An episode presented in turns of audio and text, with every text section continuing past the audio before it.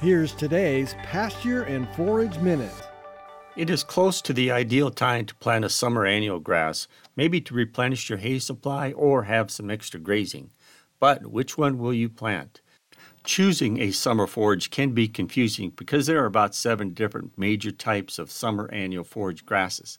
These include Sudan grass, sorghum Sudan hybrids, forage sorghum, often called cane, foxtail millet, pearl millet, Japanese millet, and teff.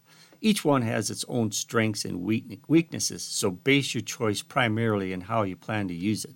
For example, do you want pasture? Then use Sudan grass or pearl millet. Both are leafy, they regrow rapidly, and they contain less danger from prussic acid poisoning than other annual grasses. But what if you want hay or green chop? Then select sorghum Sudan grass hybrids or pearl millet because they yield well and they have good feed value when cut two or three times. On sandy soils or when conditions are dry, foxtail millet may be a better choice for summer hay. It dries fast, doesn't regrow after cutting, and handles those dry soils well.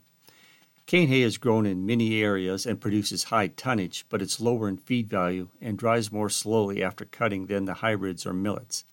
Japanese millet can either be cut for hay or grazed, and it is a plant that can tolerate heavy, wet soils. Choose teff if you're looking for a really soft, leafy, high quality horse hay. Maybe you plan to chop silage, then choose to forage sorghums, especially hybrids with high grain production. They can't be beat for tonnage or feed value. While there are several choices of summer annual forages, simply select the one that is best adapted to the way you plan to use it. And of course, hope for rain, since even these grasses won't grow without some moisture. For today's Pasture and Forage Minute, I'm Nebraska Extension Range and Forage Specialist Jerry Volesky.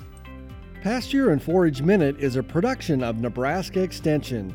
For more information on how your university is serving Nebraskans, go to extension.unl.edu.